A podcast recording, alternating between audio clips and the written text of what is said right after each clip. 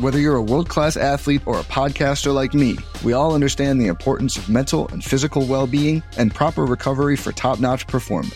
That's why I'm excited that Unified Healing is sponsoring this podcast. Unified Healing is a new and super innovative global network of wellness centers powered by Energy Enhancement System, or E E System. If you haven't heard of the E E System, you'll want to listen up. This technology promotes wellness, deep relaxation, purification, and rejuvenation.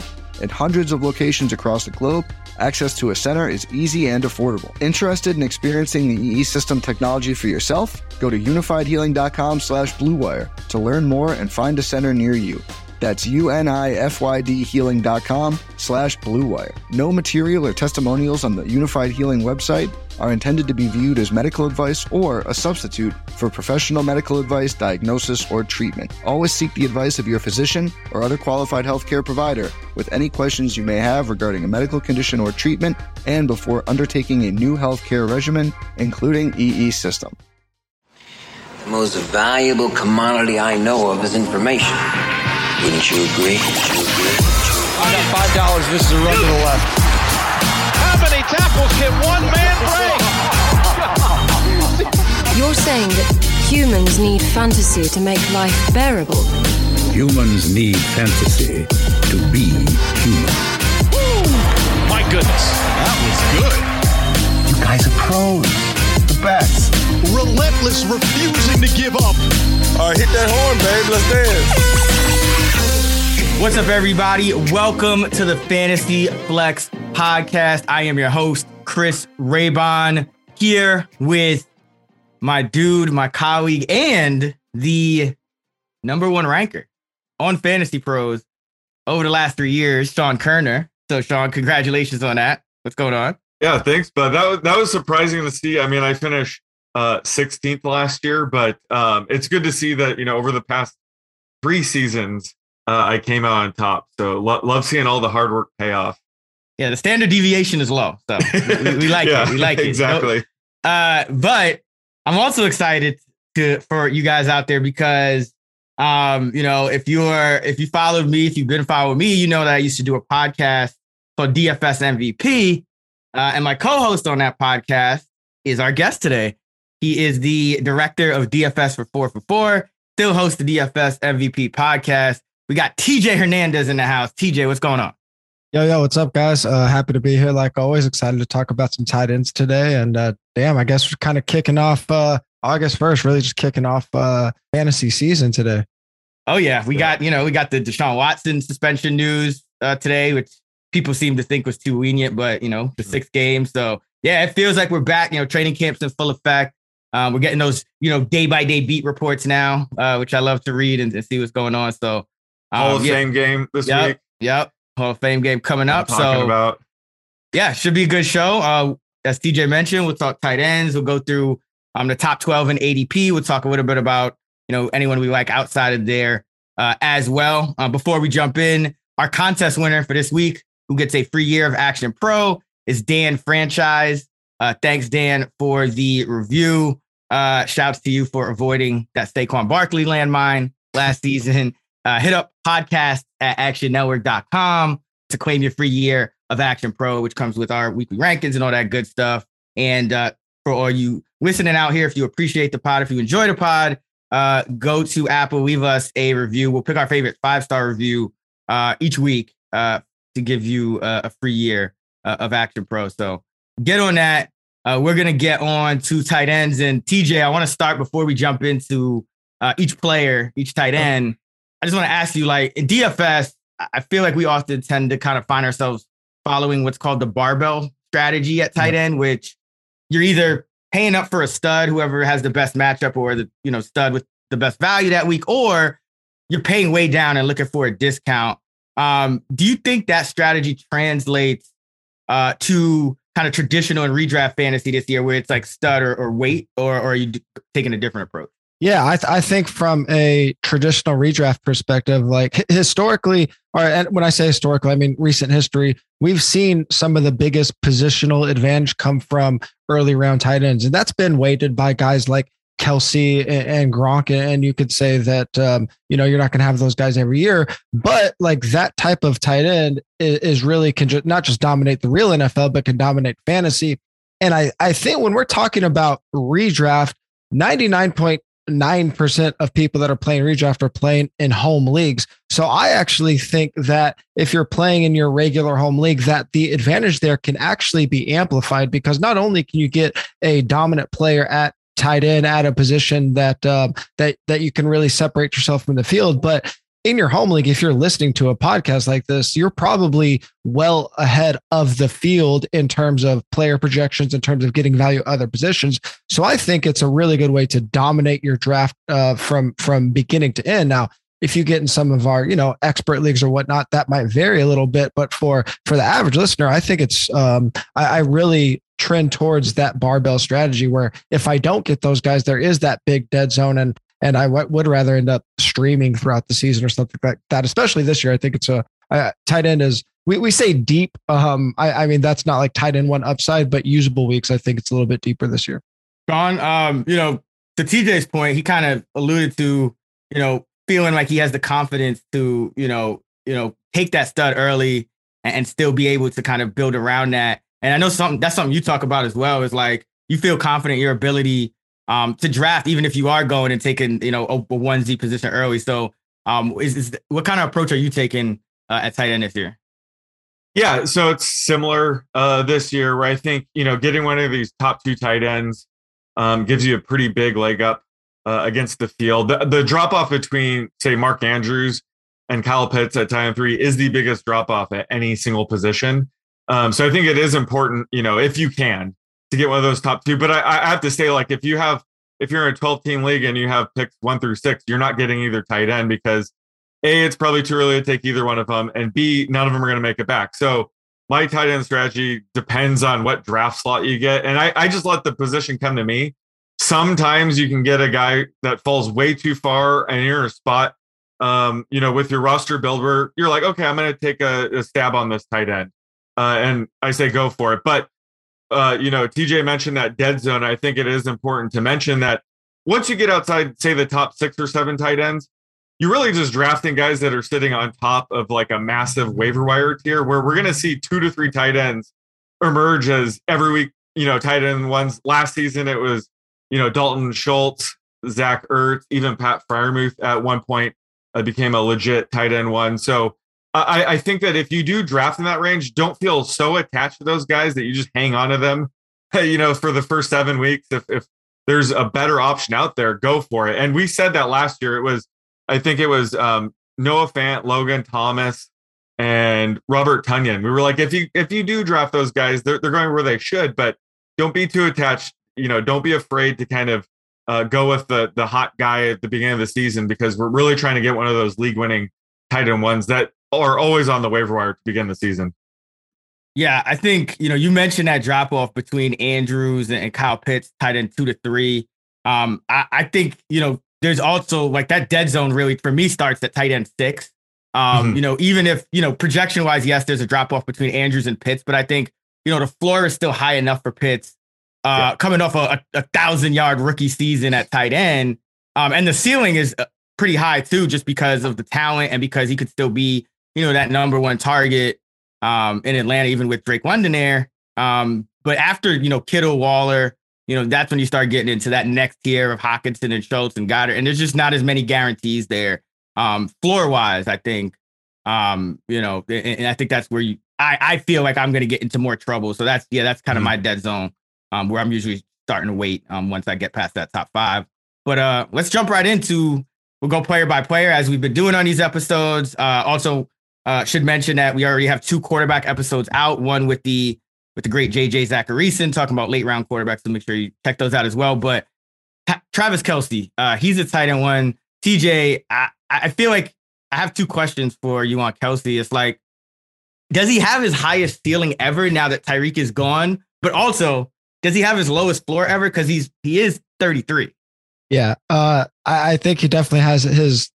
Another way to frame your question, widest range of outcomes that we've seen in a very long time, right? I mean, the the the obvious one is he's he's tied to Patrick Mahomes. Um, the target volume has been there consistently and, and should be there, if not even more this year. From the the age model, um, I, I don't think somebody that's as good as Kelce, I just want to blindly throw the age model at him. But he did have his lowest yards per out one since Sports Info Solutions started tracking it back in two thousand sixteen, dropped down to two yards per route one. That was still top six among tight ends, um, but not up to that like two point seven, two point eight yards per route run we've seen the last couple of years.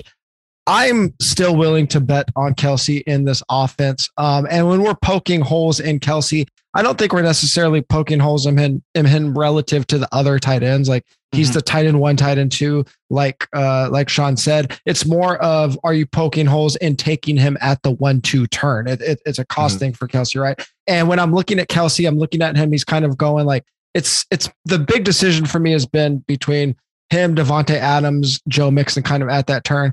I still like Kelce over Davante Adams. Like if I'm just, if, if I could take a player ahead of him kind of right there, it would be DeAndre Swift or Aaron Jones, but I could take Kelce and usually still get them coming back. Um, so I'm overall, I'm pretty comfortable with Kelce at his price, uh, especially because like that turn, I think you could go a lot of ways and poke quite a few holes. Um, so I'm going to um, bet on the situation and, and that he has at least one more year in him. Sean, what about you? I mean, we talked about kind of range of outcomes, and I know you you kind of specialize in, in a median projection. So, you know, I know the range of outcomes are wider, but are you still landing on kind of a similar median that that, that you have these past few years? Yeah, and just piggybacking what T J just ended on is that I think Kelce has one more elite season in him. Uh, I mean, he's thirty-three. He, he's obviously in the decline phase of his career, but he's not washed quite yet. And plus, we have to remember, he's still playing for arguably the best quarterback in the league, who is just now entering his prime at twenty-six years old. So I think we have to also factor in that Mahomes is still ascending uh, in his uh, you know age curve. So I think that does help offset Kelce a little bit. So yeah, we're splitting hairs here trying to figure out whether it should be Kelce or Andrews first. I, I have them projected right around the same. Um, so I, I think that you know Kelce should probably be the first tight end off the board, and then Andrews should go almost immediately after that. So I love, you know, getting Andrews a little bit later, but um, I wouldn't fault anybody for taking Kelce first, because without Tyreek Hill, I, I mean, his target ceiling is still massive. Uh, I'm not worried about, oh, defenses will be able to double team him. That doesn't really work either. So I, I think that Kelce's going to have one more elite season, and then maybe next year you can get me to talk about Kelce possibly being in decline. Yeah, it's for me, it's, you know, I don't mind him there either around that turn spot. Um, you know, if certain other players are there, especially running backs, like T J, you mentioned DeAndre Swift, I, I, mm-hmm. Joe Mixon sometimes falls there. Um, yeah. You know, I, I do think it's important. I think tight ends and running backs both are important to get a little earlier. I think wide receivers, you can really start attacking in, in you know, rounds like three, four, five, um, and still end up with three very solid wide receivers. So, um, you know, if if you're at that back half of the draft, Uh, I do think there's, you know, it's worth taking Kelce. Whereas if you're at the front half, you know, Kelce's fourteenth overall uh, in A D P uh, in half P P R, whereas Mark Andrews is twenty-third. So mm-hmm. being at that back half sometimes, or, you know, being at the front of the draft on that comeback, depending, you know, you might still be able to get Andrews a little bit later. So I think that's yep. how I'm kind of um, going about it. And then, you know, if I can't get one of those, I really still do want to get, um, you know, one of those top five guys. Um, but Mark Andrews, number two. I mean, T J, I'll ask you this, like, can he top last season's numbers now that he, like, Hollywood Brown is not there anymore? And that wide yep. receiving core has taken a step back. Even if Rashad Bateman makes a year two leap, I think it's it's hard to argue that it's not weaker than it was a year ago. So, um, you know, can Andrews top last year's numbers, or is is, is the Baltimore defense just going to be too good for that even to matter? Yeah, I mean, to to top his numbers, he would have to kind of double down on multiple outlier things uh, mm-hmm. happening. I mean, even though Hollywood is gone, the, the competing force there is that the Ravens, for, for what they've done with Lamar historically, had an outlier in terms of passing volume, and a lot of that had to do with, with Lamar being out, right? So he, uh, Andrews had a twenty-six, twenty-seven percent target share in a offense that was uncharacteristically pass heavy for the Ravens. And his target share has always been dominant, even with mm-hmm. Hollywood Brown there, like that twenty-six percent range. But his targets per game went six point five, six point three, and then jumped all the way up to nine. So for him to keep that nine targets per game, you're going to either need to see his target share increase to like thirty percent, which we just don't see from the tight end position. That's reserved for like only Davante Adams. Um, or they're going to need maintain that passing volume, which I think is pretty unlikely. So I, I, I think the most likely scenario is that his target volume drops off a little bit. Um, I, like I don't think it's going to go back down to sub one hundred like we saw the two years previous, even though he did miss those games. Um, but he's going to need to maintain that fairly high touchdown rate that he has had with Lamar Jackson. All that being said, I mean, again, we're we're kind of like looking to poke holes in Mark Andrews. He's going twenty-third, twenty-fourth overall in consensus A D P. I think that's a fantastic value considering the mm-hmm. fact that we just said we're not sure if he or Kelce are the one or two. So if I'm deciding uh, like where I want to be in terms of the ability to get these two guys, I would rather be at the front part of the draft, be able to get Andrews coming back than be at the back half of that draft and kind of have to make that decision with Kelce. Uh, I, I love the front half of the draft because you can start like like a C M C Andrews start is crazy. Yeah, well, C M C's, I mean, people are sleeping on C M C, but that's a whole nother discussion. Um, Sean, you know, kind of speaking of what T J said, I mean, you know, there are there is some question about, you know, whether Andrews should be the one. I think for me, it's just, it comes down to the fact that I think we can, as T J kind of mentioned, project the Chiefs for more volume um, passing wise than, than the Ravens. I think that's a pretty fair bet, but, um, you know, I'm curious to you, you said there's a big drop off for you after Andrews. What is kind of the difference in, in fantasy points per game that you're projecting between Kelce and Andrews? Oh, I have them almost identical. Uh, so I, I I literally mean this. I have them ranked exactly the same. So um, I, that's why I prefer getting Andrews at the end of the second round. If I were to get him there, I'd be ecstatic. Mm-hmm. Uh, but, you know, he's always been sort of a volatile, kind of inconsistent Uh, tight end where we're just, you know, we're going to have spiked weeks, of course, but last season he was much more consistent. He rarely put up a dud. In fact, he only had two games with fewer than four receptions. Uh, each of those games, he had three receptions, so he never had a game below three. Uh, so, that, I mean, he's just a really high floor, high ceiling guy now. Um, and I think the sneaky angle that I would say he has a higher floor than Kelce is he, as of last season, we found out that he's Q B proof because when Tyler Huntley was in the game, Uh, he was even better. So if Lamar Jackson were to miss time, I mean, he's still going to be a top two tight end in my projections. But imagine if Patrick Mahomes misses time and they have whoever the hell they have there is, is Chad Henne. Like, I mean, Travis Kelce might drop outside of my top four. Um, so I think that just when you consider that, Andrews probably has the higher floor. Yeah, last year, Andrews ran a route on an average of eighty-four percent of dropbacks per game. Kelce was at eighty-five percent. But um, T J, as you kind of alluded to, Andrews has... tends to have the superior, like, per route numbers. He, you know, yeah. he gets targeted on an extremely ridiculous basis per route. Like, it's, it's you, like, you mentioned a thirty percent yeah. target share. He might not get that, but per route, he does. Like, per yeah. route, he gets yeah. targeted, like, thirty percent sure. of the time or more. So, um, I could see the argument for it. I do have Kelce ranked number one just because, mm-hmm. again, I do have a, a pretty significant difference in the pass volume between the Chiefs and the Ravens, which is enough for me to still have Kelce number one. But I agree with you guys in the in terms of if I'm drafting, I'd rather have that front half spot, get a get a running back with no questions, and then get and try to get Andrews coming back. Kyle Pitts. Uh, I mean, one touchdown, one touchdown. Like, damn, that that hurt. But he got the thousand yards in, in year one, which is amazing for a tight end. Uh, so T J, you know, I know you, you talk a lot about touchdown regression, so I'm yep. curious to hear, like, uh, are you projecting some of that, you know, one of fourteen in terms of touchdowns to red zone targets last year, or, or because I think the other side of that is could regress, but positively, I mean, but at the same time, there's no Matt Ryan there. It could be yeah. Mariota, it could be Ritter. We could see a decrease in pass volume and efficiency. So kind of how are you kind of taking all that into account in terms of what you're projecting for Pitts uh, this upcoming season? Yeah, it's not like he is due for for crazy touchdown regression. He was only his expected touchdown was only like four, four and a half touchdowns because Atlanta's offense was pretty bad last year. So even if he scored as expected, he would have only finished as a tight end four. That's still a really good finish. Um, his expectations were crazy last year. I'm really interested to see what Sean has to say because four four four agrees with him that from a median projection standpoint, there is a crazy drop off to the tight end three, but we just haven't seen a tight end like Kyle Pitts maybe ever. Only rookie tight end since the merger to gain one thousand yards, just the third to exceed uh, one hundred targets. And the Falcons, even though they're going to they're they're going to see a drop off at quarterback, forty-one percent of their targets from last year are up for grabs. They do have, depending where you look at, the lowest or the second lowest win total of any team. So they should be in a lot of very pass heavy situations. And we talked about like Mark Andrews maybe not reaching that thirty percent target share. Kyle Pitts is in a situation where he could be like twenty-seven, twenty-eight, twenty-nine percent target share. And he's so good. We see players in these situations have the, have these like outlier touchdown share seasons where like, even if the, the Falcons only throw for say twenty-five touchdowns, he can be so dominant in this offense that he could pull down like a forty percent touchdown share. So going as what thirty-sixth in consensus A D P, in the right draft, he's going to fall to forty, that three four turn. He's actually my favorite pick in the first four rounds right now.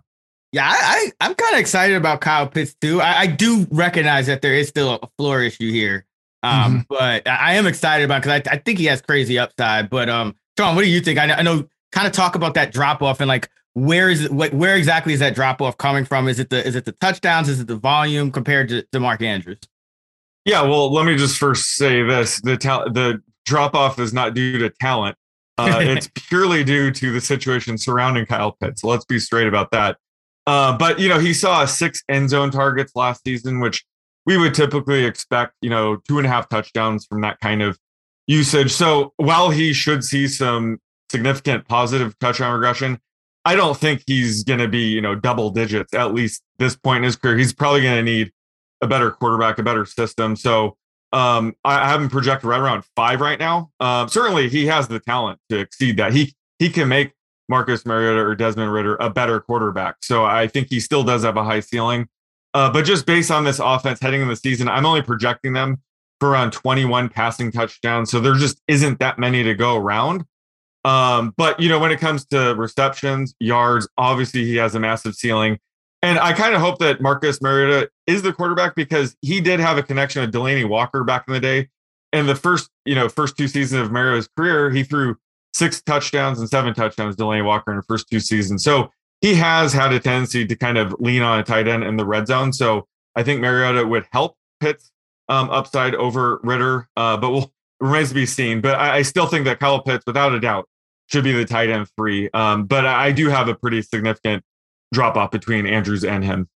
The one crazy wrench in Kyle Pitts right now that that just came up today is they're talking about like Calvin Ridley trying to figure out a way to get back on the field in, in lieu of Deshaun Watson's short suspension. I don't know if there's any mm-hmm. like if there's any way that happens this year, but if we start hearing somehow that Calvin Ridley is coming back this year, that would that would make it super interesting. It would, because I, I think on one hand, it probably would help Pitts in the sense of like the defense can't mm-hmm. focus in only on him, and maybe they'd even pass a little more with with Ridley there than without. Yeah. Um, but yeah, that certainly would be interesting. I mean, ultimately, I think that would probably hurt Drake London the most because people, yeah. were, you know, we're drafting mm-hmm. him Absolutely. like the, the number one. But um, yeah, I, I think, you know, Pitts has this crazy upside of like we've never really seen this kind of production out of a tight end in year one, and yeah. he had thirty-four percent of his routes he was lined up on as a wide receiver. That was six percent more than like any other tight end last year. So only only tight end to clear thirty percent uh, of wide of wide snaps. So um, there is was a Gesicki, bit, was Gesicki the second one? Yeah, he's at twenty-nine. Yeah. So five percent actually, I should say five percent. Yeah. He was at twenty-nine. Um, but yeah, there's there's certainly we just don't have another tight end like this guy. I think that helps the floor a little bit when you're you're, you're kind of more like a wide receiver. But um, mm. I think he's a great like fallback option. If you can't get Kelce, you're in the back half of the draft. You know, Pitts is going thirty-fifth. That's one spot before the, you know, the three four turn in in twelve-team league. So um, if you go like running back, running back with the first two picks or run, running back wide receiver, um, you could still get Kyle Pitts, you know, if you're at that back half, um, you know, late third. So uh, have no issue with uh, taking him there. All right, let's move on to the tight end four, George Kittle. Last year, he posted his lowest uh, receptions per game, five point one, and yards per game, sixty-five. Since his rookie year, T J, should we expect more of the same, uh, like as, as we saw last year, going from Jimmy G to Trey Lance? Do you think it, it gets even worse, or do you think it, it gets, it, you know, Lance actually improves it, or how are you looking at that one? I, I think it could be pretty similar to what we saw last year. It's a very, very small sample. We only saw them start one game together. Um, mm-hmm. George Kittle didn't play in one of uh, Trey Lance's starts, but in that Week seventeen game, he only saw two targets out of Uh, Trey Lance's seventy-one targets, only four of them went to Kittle. Obviously, that could change a lot. Kittle is one of the best tight ends talent-wise in the league, uh, but they also just re-signed uh, Debo. Uh, I think Brandon Ayuk is a lot better than a lot of people give him credit for. My concern with Kittle and just kind of the 49ers pass catchers in general, De- Debo's different because they're going to use him, but Kittle and Ayuk is that I, I think there is a scenario where San Francisco is very uh, twenty twenty-one Eagles-esque in that we we like Trey Lance because he can be a very valuable fantasy asset, and I think people might jump into August and see that uh, people like us have been moving Trey Lance up our draft boards. They they just uh, officially announced that he is their number one guy. But I think in terms of, of a passing game, there could be some some growing pains. Trey Lance could run a lot. He's probably going to be able to put it on these receivers, Ayuk and Debo deep. Uh, but I, I think in terms of passing volume and passing efficiency, uh, this offense could struggle a little bit from a pass catcher standpoint. I think Lance is going to pay off his A D P, uh, but that doesn't necessarily mean that all the pass catchers will. Uh, Sean, what, what are you thinking with uh, with George Kittle here? Like, how is your how did your projections change? You know, now that he's going to, to Trey Lance. Yeah, well, I mean, I've been uh, under the impression that Lance has been starting pretty much the whole offseason now. yeah, yeah. But uh, Kittle, he, he's a bit dicey at tight end four. Um, you know, his problem is he's a good blocker, uh, which a lot of these tight ends don't have that issue. Uh, so sometimes he can stay in and block before he releases and go goes out for a route. So that that can hurt his target share a bit. And just, you know, with Trey Lance under center, T J already mentioned it, like they're going to be much more run heavy. Um, and, you know, the, the one sample size we have, uh, he got, you know, one catch for twenty-nine yards, which isn't great. I'm not going to overweight that, of course, but still, like the, the overall volume of this passing attack will be down this year. So that's going to hurt uh, Kittle for sure. So um, I rather just wait and take like uh, Darren Waller if he's going to be there at tight end five, because again, there's going to be another massive drop off after this mini, uh, you know, three tight end tier is off the board. So I would typically wait until the whoever is available at number five. Uh, and at number five, that is Darren Waller. And, you know, last year, I mean, he's kind of, you know, he posted three year lows in receptions per game at five and, and yards per game at sixty and a half last year. Uh, you know, are you expecting another dip, T J, with, you know, Davante Adams now in the fold as well? Or can that, you know, the likely dip in volume be offset by, you know, an efficiency increase because Adams will take some of the pressure off Waller? Yeah, I, I mean, obviously, not just Devontae there, but also new new coach and Josh McDaniels mm-hmm. can really shake things up. I, I I think if there is a player that suffers the most volume-wise, it's probably Hunter Renfrow. Um, I, I think Darren Waller could um, main, at least maintain his work from last year, and Davante Adams is Davante Adams. The Raiders are a team that I've just been trepidatious about all year because probably just because I can't really figure them out. They're the only team that I've drafted less players than uh, through fifty Best Ball Mania drafts is the Giants. Um, I, I th- the problem is like, even if they're fantastic, the, the ceiling for this passing game for Derek Carr is like Kirk Cousins the last two years. Right. So if there's thirty-two or thirty-three touchdowns to go around, I, if I'm drafting Waller as a tight end five in, in the fifth or sixth round, I, I like want some kind of upside in terms of like, I don't know, a, a tight end two finish, tight end three finishes, everything breaks right. And I just don't know if that's there with Davante Adams in town. So I, I like Waller um, from like a standalone perspective. I think he can be fine, but I still think the price is just like a little bit too much for me in this price range. I'd rather be taking a, a lot of wide receivers, really. I just have over him. That's why it's been hard for me to take him. Yeah, it's it's tough. You know, he's going you're right there at the, you know, forty-eight. That's the end of the fourth. Um, like I said, I, I don't I, I I kind of I'm with Sean on this one. Is like whoever gets to me between Waller and Kittle, like I still do go for those guys because I feel like there's an even bigger drop off coming. Um, whereas wide receiver, I think, kind of evens out a little bit more in those in those middle rounds. But uh, Sean, is that kind of where you're at as well? Just, you know, if if Waller yeah. is, is there instead of Kittle, you're like okay with him? Yeah, that, that's exactly how I would describe it. And uh, let me just go back to what I said originally. This is a position I just let come to me. So I'm not going in saying like, I'm going to draft Waller at tight end five. Just like if the situation presents itself and he fell a little bit too far, um, there is such a big drop off that I will definitely consider it. Um, but, you know, as T J mentioned, th- there is a concern over Waller's ceiling this year with Davante Adams there. I mean, he's obviously going to take away some targets from Waller, but we also have to remember Waller was a late bloomer. So he's turning thirty this year. He's already sort of in the decline phase of his career, even though he's been, you know, a fancy rock star just for the past couple seasons. So, um, you know, taking that consideration, I'm a little bit down on Waller, but either way, like he definitely separates this like elite tight end tier from what I would consider the top of the waiver wire tier. So he does represent sort of a critical part in your draft where if you pass up on him, you might be passing up on tight end until, you know, the later rounds. Yeah. D J Hockenson is the tight end six in A D P.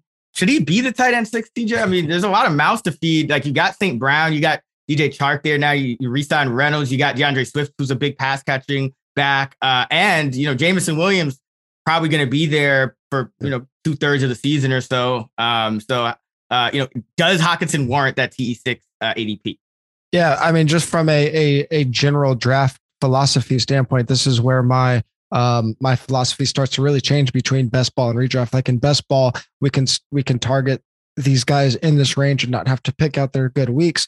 In redraft, where we have to, you know, decide when we're going to play them and start, you're just putting so much uh, draft equity into a player like Hockenson, who I, to answer your question, I don't think is fairly priced. I, I think he should be low, like be below this chunk of, I'll call it tight end, I don't know, six through nine. I, I kind of have him at the bottom of these guys because of the influx of players. Um, like we saw Amon-Ra Saint Brown popped last year. Um, now we have um, Jameson Williams in the mix. I don't know if he's going to start the season, but I think he'll be a factor at some point. Uh, D J Chark, pass pe- catching back in Swift. I, I do think this offense can be surprisingly good uh, after yes. af- after Anthony Lynn lost play calling duties. Jared Goff was actually like top seven um, in, in efficiency in adjusted yards per attempt. Uh, I, I think this is going to be an offense that could be fruitful, but it's why I like them better. I, I hate the better and best ball um, cliche, but there's just so many guys coming up behind Hockenson that I think you can make a better argument for at least having more consistency and upside. Like Hawkinson's floor is, is frighteningly uh, low for me. And even last year before, um, like, like early in the season, we saw he would oscillate between like twelve point half P P R games and like four point half P P R games. Like that's already there and it could be even worse this year. Yeah, I mean, so uh, on the uh, quarterback pod with J J, Sean, J J, and I decided that all paths lead to Jared Goff. Like, we're just, gonna, yeah. we're just not going to draft um, quarterbacks and just draft Jared Goff because, like, we all kind of feel the same way. Like, this Lions offense in general is, I think, a little bit underrated. Yeah. Um, but that doesn't, like, like to your point, that doesn't necessarily um, benefit Hockenson. Um, Sean, what do you think uh, about Hockenson this year? Yeah, so, I mean, last year he was a pretty big part of my tight end draft strategy, just because I thought he was the dividing line between sort of the elite tight end one tier and the waiver wire tier. And unfortunately, you know, injuries derailed his season. He was a little bit inconsistent before that, as T J alluded to, but there's just too many weapons in this offense um, with not enough targets to go around to really make Hockenson as consistent as you would like from a tight end six. So while I do like him, you know, he's, he's inside my top eight. I just think tight end six is a bit rich. That's where I have, you know, Dalton Schultz. But this is clearly where the position opens up, where you see some disagreement and, you know, rankings and A D P. Um, so this is an area where I would just rather wait and get somebody that falls to me. I would not want to be, you know, targeting Hockenson at tight end six. I just think his floor is too too low, like you guys mentioned. So um, I'm I'm going to be out on him in this range this this season. Yeah, and really, I mean, Hockenson. It was first couple of weeks last year. First two weeks he had Eight and a half catches, eighty-two yeah. yards per game. Uh, he had three touchdowns in those two weeks. Yeah, that was fun. Um, right. And then, yeah. but then weeks three to twelve, he has four point six catches for forty-two yards a game and zero point two touchdowns. And he was his tight end. Uh, he was on a seven point seven per game, you know, pace, which would have put him right at the tight end sixteen with Tyler Higbee, which is just, you know, mm-hmm. meh. So um, and now that he's, I, I do think the Lions offense gets better. I think they throw more. I think, Uh, but I just think there's a lot of mouths to feed in. Like like you said, T J, I just I think he could be inconsistent. So yeah. that's the issue. And now in best ball, um, you could kind of offset it by the fact that like you could draft Hockenson and then wait on court and you know one of your quarterbacks and you get like mm-hmm. j- stacking with Jared Goff. That's yeah. not a bad strategy, but he's a little I, he's not really in my redraft plans. You know, going at A D P sixty-two overall. I mean, that's a spot ahead of of Brandon Cooks, and I'd much rather have Brandon Cooks in that spot. Absolutely. Dalton Schultz is is tough. He's tough for me. I mean, he I know he's not the most talented guy, but I think he he he's very solid in terms of what he, he could do in this offense. He's been doing it now for like a year and a half. Um, really kind of came out, you know, surprised people last year with how how consistent he was able to mm-hmm. be and numbers he was able to put up. Um, so T J, I mean, do you think he's due for some regression? I know he went six for fourteen in terms of the touchdowns in the red zone, finished with eight, um, seventy-five catches for eight oh eight. Um, or is like Gallup's early season absence, no Jarwin, you know, going to kind of help Schultz remain um, in this top eight. Yeah. The, so if we look at it, my expected touchdown model um, shows him as the second most touchdowns over expectation. The only uh, tight end that scored more touchdowns over expectation than him was Hunter Henry. Uh, the difference is that Schultz had one hundred four targets to Hunter Henry, seventy-five targets. And Schultz is in a position where, as you mentioned, um, with Cooper no longer there, with us not sure when Gallup's going to be there, he, and also tied to a quarterback that has showed us that he can be uber efficient and lead a crazy efficient passing offense. Uh, going from our, again, tight end six to tight end ten, I, I don't know if Schultz is going to have the crazy spike weeks that some of these guys like Knox might be able to give us. But if someone in the tight end six to tight end ten range becomes the most consistent plug and play option, I would bet on it being Schultz. I just really like his opportunity in this offense. I, I still believe in Dak for some reason. Like, I don't know. I, I don't know. I don't know if like, if I'm just listening to the wrong things, but it feels like there's this like, people aren't trusting in Dak for some reason. Maybe it's just because so many people are excited about like Jalen Hurts mm-hmm. and, and Russell Wilson and whatnot, kind of in the same range, that Dak gets just lost in the shuffle. But I, I trust Dak. And if Dalton's going to be one of his primary guys, um, if I if I am going to go outside of my redraft philosophy and draft somebody in this range and expect them to be starting um, every single week, I, I would say it's Schultz. Yeah, I mean, T J, to your point on Dak uh, real quick is I think the overall market is still with you. I think he's still the Q B six, but yeah. I think some of the experts are kind of saying, and, and I'm kind of included in this, I, I think he's more like the Q B eight or nine just because I I I rather have the rushing upside of Hurts. I rather have yeah. Tom Brady and Julio and, you know, that whole offense. So I don't think it's really a knock on Dak. Is like kind of mm-hmm. to your point, there's just a lot of quarterbacks this year. Um, but Uh, as far as Schultz, I mean, Sean, what are you, what are you seeing with Schultz? I know he was kind of, he was a guy that was tougher to project at times last year. He would kind of come out of nowhere with these spike weeks, and you look up and he's like one of the top tight ends uh, in the league to finish the year. Um, so, so where are you at with him? Yeah. So I have him tight end six uh, ahead of Hockenson. Like I said, he's sort of in no man's land. He's in this tier all by himself uh, where he's very tricky to project, because I think if you were to, you know, debate uh, who has the least amount of talent with top ten, it'd probably be Schultz. But he has an amazing opportunity. He could be, you know, Dak's number two or three target most weeks in an elite offense. Um, so I think just given the opportunity, the scheme, um, everything sets up well for him. And I wouldn't overlook the fact that Blake Jarwin is gone. Obviously, Jarwin was pretty insignificant last year. But um, once once he was knocked out for the rest of the season, that's when we saw Um, Schultz run a route around eighty-five percent of the time, as opposed to seventy percent of the time. Um, and he was the tight end four over that stretch um, the last several weeks when Jarwin was gone. So I think the fact that Jarwin's no longer with the team, uh, we're going to see that massive upside starting week one. And like you said, Michael Gallup probably won't be ready for the first couple of games. So he'll, you know, Schultz will probably be Dak's number two target um, early in the season. Um, and he's, you know, one of Dak's favorite targets. So I think Just, I think he's going to provide that consistency that you would want um, to draft a tight end early. So I'm okay drafting him uh, at tight end seven.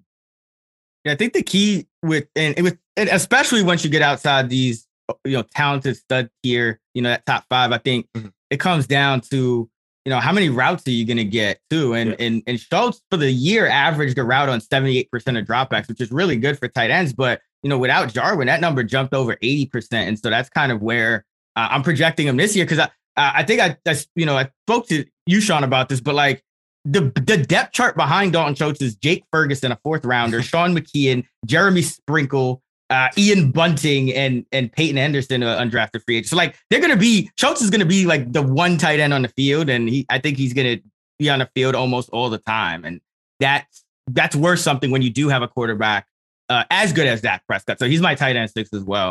Um, still not rushing to draft him a lot, but mm. I I would like if it's the choice between, you know, waiting a few extra picks and and risking it and or taking Hockenson, I'd rather just wait. Uh, Dallas Goedert, he's a tight end eight in A D P.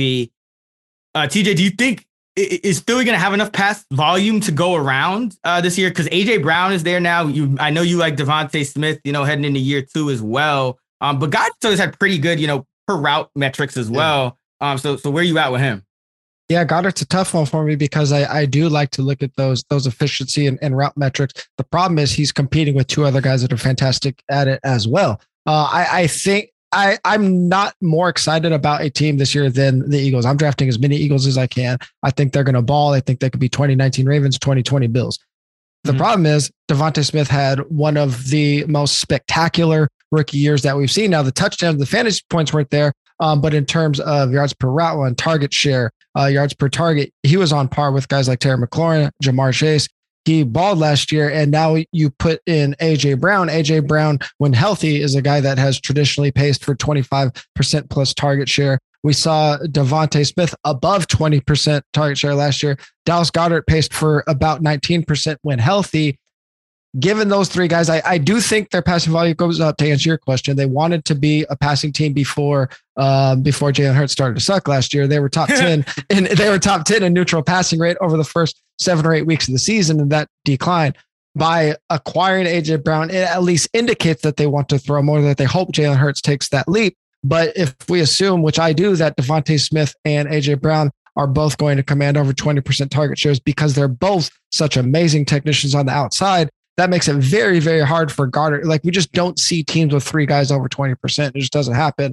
Um, so I, I think if A J Brown hurts a player, it's probably Goddard more than uh, Devontae Smith. Yeah, it's it, it's tough because, you know, it, it's just, you don't, we, we, I do, I agree. I think it's going to increase, but I, it's hard to say how much. And I think you're going to need a, a pretty big increase to, to, to, to keep him consistent. But I, I don't know. What do you think, Sean? Like, where are you on Goddard and, and the consistency that you think he might have this year? Well, I, I, I mean, I've been waiting five years to say this, but finally we are entering a season where Dallas Goedert doesn't have Zach Ertz there to yeah. compete with. It reminds me when Derrick Henry had um, DeMarco Murray and Deion Lewis around. I was just like so frustrated. I'm like, just unleash him already. So while I'm very excited that Dallas Goedert has this tight end depth chart to himself, I mean, you were making fun of uh, the Cowboys backups. Look at the uh, Eagles depth chart when you get a second. It's nothing but like former quarterbacks and uh, wide receivers. I, th- I think I know. I think I can do blockers. This. So Grant Cal- Grant Calcaterra. You got actually he's pretty good, but yeah. Well, uh, isn't J J isn't J J Arthego Whiteside a tight end now? Yeah, yeah. Exactly. Uh, you got you got Richard Rodgers there. Um, Jack Stoll. Jack Stoll's there. So Tyree yeah, Jackson, baby. It, it's better former than the Cowboys, but it's not great. Former quarterback. But yeah, exactly. So he has zero competition whatsoever, finally. However, the fact that A J Brown there, uh, the, the fact that they trade for A J Brown and Devontae Smith, I love him heading into year two. And they're just, you know, an extreme run heavy offense. It's just going to be hard for Goddard to really command enough targets to be a top five option. But, you know, last season, after they traded away Zach Ertz, uh, he was tight end five in points per game. So, Um, he does have that kind of upside if anybody were to miss time between, you know, Brown or Smith. But unfortunately, just there's too many, tar- you know, there's too many, um, you know, target hogs in this offense now uh, to really feel comfortable taking Goddard. But at tight end eight, I, I would say that's fair. That's that's where I have him projected. Um, and I do love his upside, but it's it's about time he finally gets the tight end room to himself. The biggest problem with Goddard is his consensus A D P is between Darnell Mooney, Kareem Hunt, Russell Wilson, Juju Smith-Schuster, and Tony Pollard. Like, those are all guys I want on my team. Yeah, Kareem Hunt and Tony Pollard for me. Yeah, yeah. so yeah. It's like I'm just never taking Goddard there because of those guys. I love me some Darnell Mooney. So, yeah, I'm not I'm yeah. never yeah. taking uh, Goddard over him either. But I will say this. Again, like, it's all relative. And um, I will say this, like, T J Hockenson, sixty-two overall, Dallas Goedert, seventy-eight overall. Again, yeah. I still yeah, yeah, yeah. trend toward Goddard. I think it's with Schultz, it's a little closer. It's like I, I probably feel better about Schultz um, than having to go to Goddard because I do think there's more inconsistency. Um, I think Goddard's a little better for best ball. You you could stack him with you could stack him with you know Jalen Hurts and the rest of the pass catchers and, mm-hmm. and go about it that way. So um, I really don't have a problem with it. But again, this is just not a tier. That for for the reasons that we're kind of outlining, there's just a, a wider range of outcomes and a, and a lower floor and lower consistency floors. Um, that it, it's not he's not really going to be on a, a ton of my teams, especially in traditional redraft. Um, Dawson Knox is the T E nine in A D P. Um, uh, you know the, the touchdown regression. You know that you could talk about that. He had nine and seventy-one targets, six of eighteen in the red zone. Now, so he's you know Buffalo. You expect him to get in the, you expect the Bills to get in the red zone. You expect Josh yeah. Allen to throw a ton of T Ds, but I think my question is because I think the, the the thing that really like got we've seen Goddard be a volume guy. We've seen Hockenson be a volume guy. We've even seen Dalton Schultz be a volume guy. Knox, he's been kind of surviving on his touchdown. Yep. T J, do you think he can be a, a volume guy? There are some openings in, in Buffalo, you know, Sanders moving on and, and Beasley moving on. Yeah, I mean, do I think he could be a volume guy? Most likely not. I mean, his peripherals have been absolutely atrocious. Uh, there is the, Buffalo. Buffalo is missing two of their top three targets from last year. So, so us like confidently projecting that Gabe Davis is going to come in and be the number two, like that's not a guarantee. I am hey, betting hey, on it. No, I, no I, Gabe I, Davis I slander I'm, on I'm, the I'm, D F S M V P. I'm, I'm, I'm betting. I'm betting. I'm betting on it. Allowed. I'm betting. I'm betting on it. But we we don't know what the we don't know for certain what the tight end totem pole is going to look like after uh, Stephon Diggs. I'm all over Gabe Davis. Uh, but my point is like. Is there a path for him to? Yeah, because they are missing their top two targets from last year. But like I said, on the flip side, twenty-fourth among qualifying tight ends in yards per run last year, thirty-fourth in target rate, just absolutely lived on those touchdowns. So yes, he is going to, uh, in theory, regress in the touchdown column. What I will say is that we do see players have multiple season outlier touchdown years. And the crazy thing about Josh Allen is we actually haven't seen Josh Allen have his outlier touchdown year yet. Two years ago when he went crazy, his touchdown rate was six point five percent. Last year it was only five point six percent. Now those are still elite levels, but when we've seen the Lamar Jackson, Aaron Rodgers, uh, Patrick Mahomes go nuclear, those are like eight point five percent, nine percent touchdown seasons. Mm-hmm. Are we going to project that for Josh Allen? Absolutely not.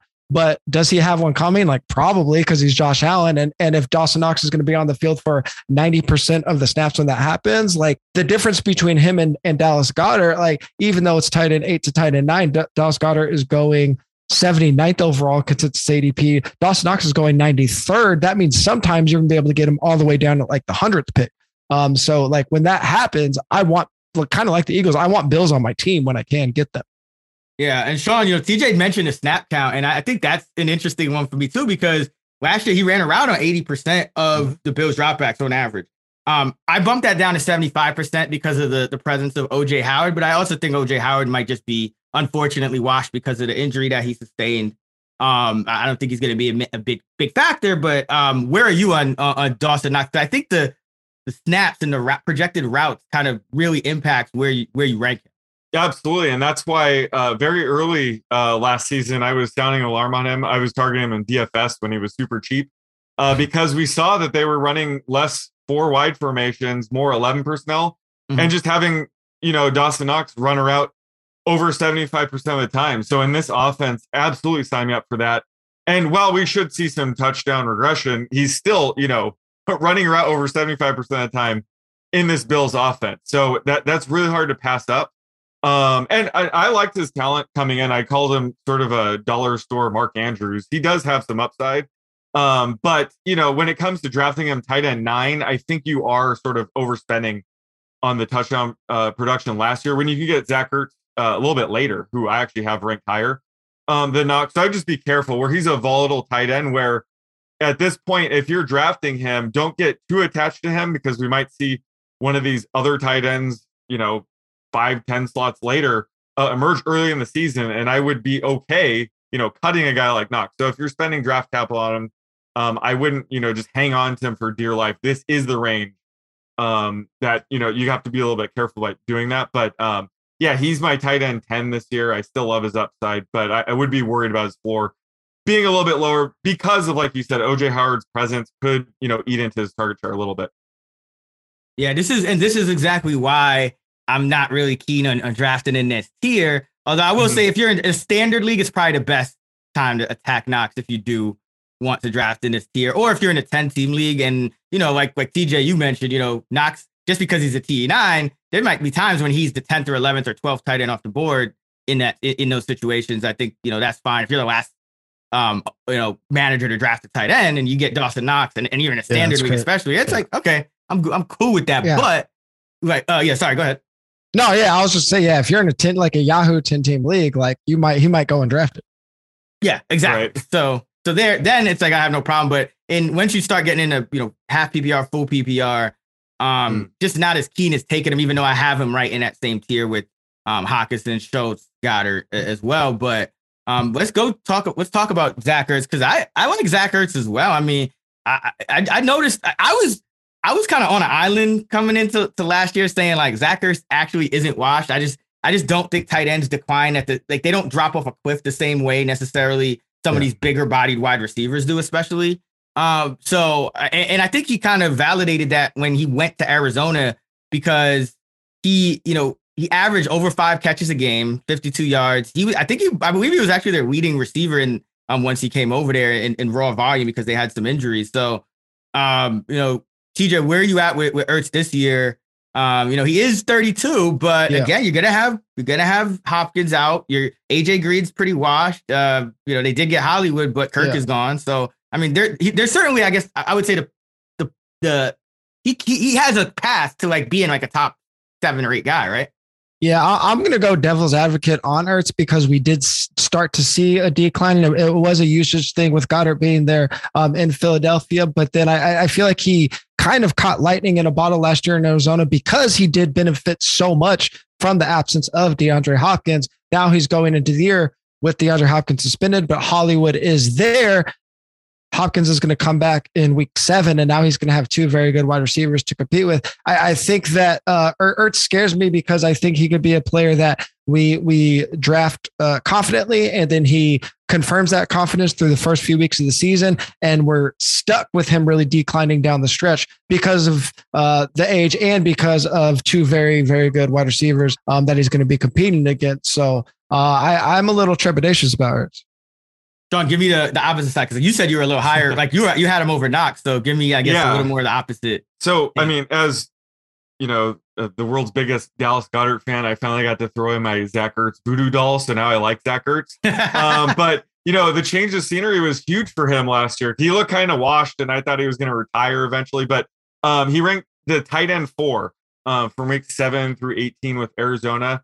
Um, he looked like a really good fit in this scheme. Uh, and now he has a whole offseason to learn the system, get chemistry with Kyler Murray. So uh, I do like him heading into the season. As T J mentioned, it's going to be a bit of a sugar rush. You know, the first six weeks of the season, he's not going to have DeAndre Hopkins there. So I think he will thrive um, with the extra targets.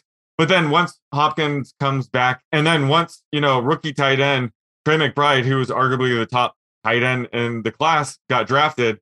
I mean, it kind of reminds me of Dallas Goedert, Goedert, where, you know, this Trey McBride situation back at Zach Ertz. Uh, you know, the second half of the season, as T J mentioned, you know, Zach Ertz might be a little bit more inconsistent, but either way, where he goes at tight end ten, and some drafts, he falls way, way later, uh, just in terms of overall. Like, he is usually off the board by tight end ten, but that's when people really step off the gas pedal at tight end, and you can see a guy like Ertz fall Uh, pretty far. I do like getting him there. I think your your team is pretty much already set by the time he is being drafted. So I, it's almost like taking the first stab at the waiver wire. So I, I love getting Ertz there because, like we said, you know, the first six weeks week, weeks of the season, he should be a top seven tight end. That's yeah. week seventeen best ball three winner, Trey McBride. yeah, there we go. Uh, yeah, I, you know, I, I tend to agree. I mean, I think in redraft, it's like you have that option of like trading him and doing different things. Yeah. yeah. Um. So I, I get, you know, more trepidation in best ball, but I, I'm I'm kind of with you, Sean. Like I like Ertz because I, I think I mean I was always kind of of the camp that like he's he's not washed. You know, I just thought mm. Carson Wentz was abysmal that last year. That that Ertz really kind of fell off, and I guess because he was also turning thirty or thirty-one at the time, people kind of connected the two or conflated the two. Um. But I, even last year, I mean, even going from, you know, Jalen Hurts to Kyler Murray, um, you know, fifty-eight percent catch rate with, with in Philly with, you know, six point one yards per target. Then he goes to Arizona. It goes to, you know, up from fifty-eight to sixty-nine percent it, it, the catch rate, and the yards per target go from six one to seven one. So, you know, even, you know, just having being in that offense with Kyler, it's a wide open offense. I think it really suits him. Um, and I, I feel good about drafting him too, because I just don't think there's much of a I don't think there's much of a difference between like Hockenson, Schultz, Goddard, Knox, and Ertz included in that. Mm-hmm. And the thing about Ertz that I like, two things. One, you could get him after all those guys usually. Two, we've seen him be a volume guy. We've and we, even last year in Arizona, five catches, I mean, per game, over five catches per game. Like mm-hmm. there's just not many tight ends that can do that. And especially um, not going outside of, you know, they're not going outside the top five. So. Uh, I I do like me some Zach Ertz this year. I will say it's super easy if like because since Kyler's going so early, it could be tough to get him with Hollywood and sometimes mm-hmm. even even Nuke. So if you are looking to stack Kyler, like Ertz is the easiest one to do it with. Yeah, and I'm I'm just not getting much Nuke because I, I just feel like there he's not being discounted enough. given the six missed games, like where would you take him? I know this is a tight end pod, but uh, I, I I would take him out. I would I would not want him. I would want him as my wide receiver five because yeah. so like forty-nine five. Or and I actually yeah. have him ranked outside of that. Like I have him ranked lower, but I get it because you know season long ranking takes into account the missed games. But mm-hmm. I, I just feel like that fourth wide receiver spot is so important to your flex yep. now. I've so, only drafted Nuke as my wide receiver five. Yeah, yeah. Mm-hmm. So I think we're kind of on, on the same page there. Um. Mike Gesicki is the tight end eleven. Uh, this actually surprised me. I, I didn't realize Gesicki was going to climb this high in A D P. I, I I chalk this up to people just really don't know what to do after, after these top tens. I mean, you, you could make it. I mean, don't get me wrong. You could make a case for Gesicki as, as a tight end eleven. He he does run a, a lot of, he's more of a wide receiver in a way. He runs a lot of his yep. routes out wide.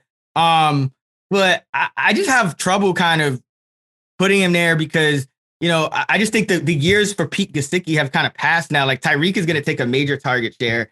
Jalen Waddle, um, you know, he he he's going to improve in year two, even if maybe the raw numbers go down because of Tyreek. But like Gesicki was six point six targets last year, um, four point five catches, and and, and that's not. I mean, six point six targets, but that's not really that great. And now Tyreek is there. I mean, T J, it, what do you think of it? Like, is the volume going to go down further? And, and and do you would you take him tight end eleven? Well, for, first, let, from a macro perspective, like my, my biggest pet peeve in fantasy football is saying like, oh, this guy could finish as a fantasy Q B one. Like he finished as Q B twelve. Like having Kirk Cousins isn't the same as having Kyler Murray. Shut yeah. up with all that. And it's like the same thing with tight end now, right? Like, oh, if he finishes as tight end eleven, he finished as a tight end one. From like tight end eleven through tight end, I don't know, nineteen, like through Joku. It's basically who's going to score the most touchdowns at this point, right? And Gesicki, you talked about when we were talking about Kyle Pitts lining up, um, not as an inline tight end. If he worked as an inline tight end and Tyreek Hill came over, it's like, fine, he can maintain his role, keep doing his thing. Now he, we're basically being like, can Gesicki uh, produce as a, basically the wide receiver three, not as mm-hmm. the tight end uh, in an offense where like, how are we even that confident in Tua? Tyreek's going to get his. Waddle, even if he doesn't like go crazy, we think he can get a, a lot of targets at, at the very least close um, to to the line of scrimmage, even though I think he's better than that. So like Gesicki, again, it's it's like touchdown upside for me. And I just don't I just don't see it with the Dolphins. Yeah. And and I should mention, like in terms of raw points, he was the tight end eleven last year. Mm-hmm. In terms of points per game among tight ends that played at least half the season, he was tight end sixteen. Yeah. So now it's like tight end sixteen last year with an expected dip in in targets. That's it's just hard to justify tight end eleven. But uh, Sean, where are you on, on Gesicki? Yeah, obviously I love the talent. Um, you know, he's amazing talent, and he's essentially their third wide receiver at this point, like you mentioned, which is nice because you don't have to worry about him blocking, right? He's going to be averaging over seventy-five percent routes run, no matter what. So while I, I do like his Uh, floor, like he is, he's a high floor player. His his ceiling is capped, um, just based on the lack of touchdown production. And you know, with Tyreek there, um, he's going to see less targets. So, um, not a fan of drafting him in this range. Again, this is this range that I was talking about last year with uh, Robert Tonyan, Logan Thomas, Noah Fant of the world. Don't get too attached to them if you do draft them, because there's going to be a Dalton Schultz, a Zach Ertz, Dawson Knox available very early in the season. We don't know who those guys are, but just be ready to swap out a Gesicki if you do have him for somebody else. Don't get too attached if you take him. Yeah, like tight end eleven, that's pretty much going to be confined to to a best ball stacks for me. Yeah, um, I, it's not really in my in my uh, redraft plans. Uh, Pat Freiermuth is tight end twelve.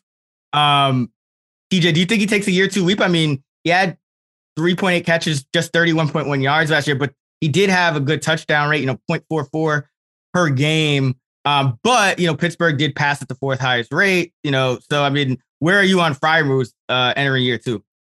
Yeah, I think he had, what, like a, a negative two yard average depth of target or something right, like yeah. that. Uh, I, like he he was the, he was the beneficiary of, of the Big Ben. Got to get it out as fast as possible, dink and dunk, like to the absolute most extreme level we, we've seen. And I mean, and, and the, the, as long as I could remember, uh, like, Deontay Johnson's still going to get his. I, I think the guy that was hurt the most with Big Ben was Chase Claypool. So I actually think the the leap that happens is like the leap that we expected from Claypool last year that was hindered by Big Ben. And I think Freiermuth was really just in a volume situation because of having Ben as his quarterback this year. And there's a chance that like we we talked about like the Falcons quarterback situation. There's a chance that this is is just, even though I, I don't hate Mitch Trubisky, but there is a chance that the um, the efficiency of this passing offense is just absolutely putrid.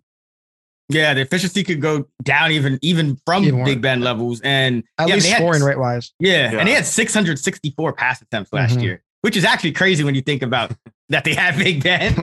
But um, yeah, Sean, where where are you on Freiermuth? I mean, I know I know you love the talent because I yeah. do too, but um, you know, where where are you on him ranking wise? Yeah, I I mean, I love the talent. I was writing about him in like week three or four of my tiers. Like, obviously, don't play him, but watch out if Eric Ebron were to miss time. Like, add this guy because, I mean, he was overshadowed because of Kyle Pitts, which is understandable. I mean, he's a generational talent.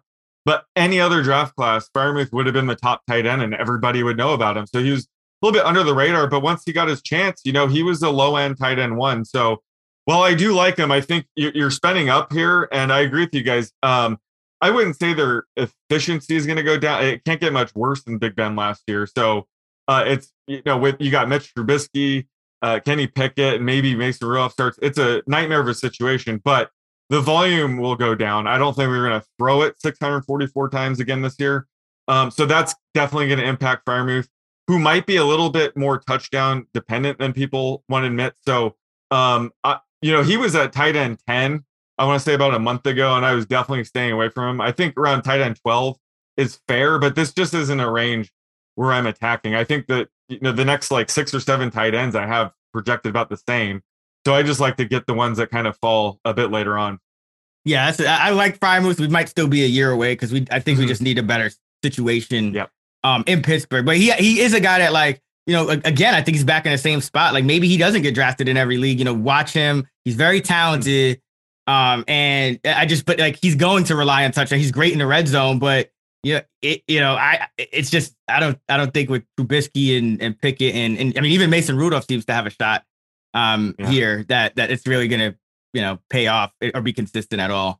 Um, so also probably better best ball target, uh, I would say. Mm-hmm. Um, all right, a couple more. We'll talk about I want to talk about some some who, who your favorite uh, tight end is outside the top twelve. But uh, real quick, because, you know, we got word uh, last week, I think it was, that Kyle Rudolph um, is signing with the Bucks. T J, I just wanted your opinion. Uh, you know, how are you kind of projecting that this Brate Rudolph situation? I'm seeing Rudolph starting to creep up. You know, in two tight end weeks, he's like the tight end twenty-four now. Um, where are you, where are you on this whole situation? I'm nowhere. I'm not projecting it at all. I'm not touching. I'm not touching it. Um, with, with Godwin seemingly ahead of schedule, and yeah. then Russell Gage there, and both of their their running backs are good pass catchers. We know Lenny could get a lot, and their rookie Rashad White could uh, catch the ball as well. Like, I why even touch that? There's so many other tight ends, and like the tight end in the in the tight end twelve through seventeen range, you don't even need to really think about, unless you're in a two tight end crazy premium. Even then, like, they're probably outside like the tight end twenty-four. Yeah. Sean, where are you? Uh, similar. This is a situation. Um, I think in spots you can still target Cam Brate. I think, you know, he still sometimes goes outside the top twenty-five tight ends. Um, so he's worth betting on his upside, but there's still a chance later in the season Gronk decides to unretire. So that kind of lowers their yeah. floor to begin with, but they're they're also losing O J Howard too, so there are, you know, a bunch of snaps available. Um, but I think Rudolph will be more of a blocking tight end. I, I don't know why he would be going inside the top yeah. twenty-five. For me, it's still Brate, but I'm a bit lukewarm. I think they just sort of cancel each other out. Plus, Julio Jones landing there kind of sours. Oh yeah, I didn't even mention Julio. Bit. Yeah, so it's a situation where uh, I, I think they they have a lower ceiling than I would like to admit. Plus, again, Gronk can unretire anytime, which if, you have that loom over your head uh, when you have either one of these guys. If I'm tight end premium and I'm in the last round of my draft and like need a tight end, I'd, I'd rather take Johnny Smith. I disagree with that. Who has injury not, upside, right? Uh, yeah, I, mean, I, would, I, mean, I would take Cam Brate all day. Cam Brate, Cam Brate, Cam Brate had, had twenty red zone targets last year. I would just, I, so my thing about this is I, I was actually, I thought Cam Brate was going to be like my, wait, like if everyone drafts a tight end and I just I just wait till the last round, like I could even take my kicker or defense before, and I was just gonna take Cam Brate, and that was gonna be yeah. like my guy. So I think Rudolph just kind of messes that up. Yes, now. Exactly. But I do think Brate is gonna see more routes than Rudolph. Like Brate saw forty-two percent per dropback on average last year. Rudolph saw thirty-five with the Giants. That's kind of more where I have him projected. Like I think Rudolph blocks more. Brate still the receiver, and you know when you're getting a, like a twenty red zone targets with Tom Brady, which you could get even more this year because there's no Gronk. Um, and it's not like like Julio doesn't catch touchdowns, right? So it's like, um, but like yes. yeah, it just yeah, no, I know. Actually, this low key though, Julio, this could be a good touchdown year for him because now he doesn't, he, he's not getting that like number one or even yeah. number two coverage if if Godwin's in there. So, uh, but but I digress. Is there, yeah, is there a chance Tom Brady finally falls off? No, is there a chance? There's not. no chance. It's impossible. No chance. Tom Brady's like it's impossible. He's like, he's like, he's like the older Derek Jeter. Like, it's just, he's going to be good. Like, he's never yeah, going to get to that point. Like, I, I mean, I don't think so. Anyway, I, I just haven't seen anything to suggest yeah. it. Like, I mean, this dude, not only did he ball last year to finish as a Q B two, but uh, he did it on like, what, over his, seven hundred attempts. Like this, wow. like his arm is, he, he threw, he threw forty-seven more passes in the regular season than any other quarterback. I think I think he's at it. I, I don't think the GOAT's going to fall off, but the offensive line falling apart yeah, is definitely concerning. Yeah, that, so that is that, that, that could where, be an issue. Yeah, that's that where I'd be, have concern. Um, okay, yeah, so let's finish it up on this. Um, T J, I'll start with you. Who yeah. is your favorite tight end outside the top twelve in A D P? Yeah, I mean, again, like I would take, I would probably take all of the next four guys go going after going after Gesicki and Freiermuth. I'd probably take all the next four guys after them. I'll just give you my most drafted one. It's uh-huh. been Albert Okwuegbunam. I just I, I trust it in Russell Wilson. Um, I, I like his athleticism. Dolchich didn't even like start. Uh, I like there there's there's uh, talk of Dolchich coming in. He didn't even start training camp active. Um, rookie tight ends just don't pop like that. Alberto has has. Uh, crazy metrics um, and had had like crazy efficiency in spurts. Now gets the most efficient quarterback in history. So uh, give me Alberto. Yeah, I like me some Albert Okwuegbunam as well. Uh, Sean, what about you? So s- since this is outside of the top twelve, this is mostly like best ball, but um, I-, I like getting Hayden Hurst mm-hmm. at uh, tight end twenty-six. He was like tight end thirty-two for a while, but uh, he's creeping up. I still think he's a great target at twenty-six. I'm tight end twenty, but Um, you know, last year he was stuck behind Kyle Pitts. So, you know, he finished tight end thirty-eight, didn't really stand a chance there. Uh, but he's essentially, you know, taking over the C J Uzoma role. Um, so he could, you know, have plenty of spiked weeks, great for best ball. Not worried about Drew Sample. He's more of a blocking tight end. But, uh, you know, Hayden Hurst, we have to remember he's still a first round talent. He's still in the prime of his career. I think he's more talented than Uzoma. And Uzoma was the tight end nineteen last year. So I just love the upside you get. Uh, by having one of, you know, Joe Burrow's probably number four target um, most weeks. So love the upside you get with Hurst at tight end twenty-six. For me, it's uh, I, I like I like what you said about Albert O. I, I love his uh, underlying metrics. So he's one of them. I, I think Irv Smith is another one. But the yeah. I, mm. I, I'll mention Hunter Henry because I know, T J, you talked about like expected touchdowns. He's expected to regress. And I do agree. I think, you know, any tight end, like you're going to expect regression when you have, what was it, nine touchdowns on seventy-five targets. Mm-hmm. But he was last year's tight end six. Tight end seven points per game. He was seventh among tight ends in red zone targets. And he's never finished lower than tight end seventeen in his career. He was twelve, fourteen, eight, seventeen, and then, and then uh, six. So like he's going tight end sixteen. I think Mac Jones is going to take a big step forward. New yeah. England really doesn't have a clear touchdown guy at wide receiver. I mean, they have Parker, they have Myers. None of those guys have really been like touchdown makers, Kendrick Bourne, uh, you know, so I still think Hunter Henry could like be one of those guys to sneak into the, the top ten. And he's like, he's got that volume. He, I mean, he's got that, those, that consistency that a lot of these other tight ends don't have. And he is, he is kind of entering his prime years in, in terms of, uh, you know, the age. He's, he's going to be twenty-eight this year. So um, I'll go with Hunter Henry, but also like Alberto, also like Irv Smith. So kind of, kind of with you, T J, just like yeah. right after, you know, that, that top twelve, I think you could make a case for just as many of those guys. Yeah, Patriots are weird. Like I, I, everyone like snickers at Joe Judge and Matt Patricia, but like the Patriots were the they they were last in neutral game script passing rate last mm-hmm. year. And both Joe Judge and Matt Patricia, like people say, like oh Matt Patricia's defensive, like run heavy. His teams were always like middle of the pack in neutral passing rate. So like if if they bring that to New England and Mac Jones does take a leap, this is a team that was six in scoring last year, and everyone's acts like there's just no offensive upside. Like they could they could score some points. They could be decent. I mean, I know they're like it's it's super ambiguous, but that's kind of good for us, right? Yeah, exactly. It's like and it's you know it's this is not a situation where it's like Tyler Higbee jumped into like the top six and then we're taking him as tight end six next year. It's right. like. Hunter Henry was tight end six and you get him at sixteen. It's like, yeah. I'll take the plunge at that spot. Um, all right. So yeah, that's, that's going to wrap it up. T J, really uh, appreciate you coming on and doing this, getting the D F S M V P, uh, yeah. a, a O G duo back together. Uh, tell yeah. everybody what you're up to uh, and where they can find you. Yeah, all of my stuff, uh, if you're looking at Twitter, at T J Hernandez, everything else is at four from four dot com. Uh, even though you guys are, are just getting in the flow of redraft in terms of the listeners, uh, this is actually where I transitioned to D F S. I've been heavy in the best ball streets, uh, but check out D F S M V P. First episode's launching this week.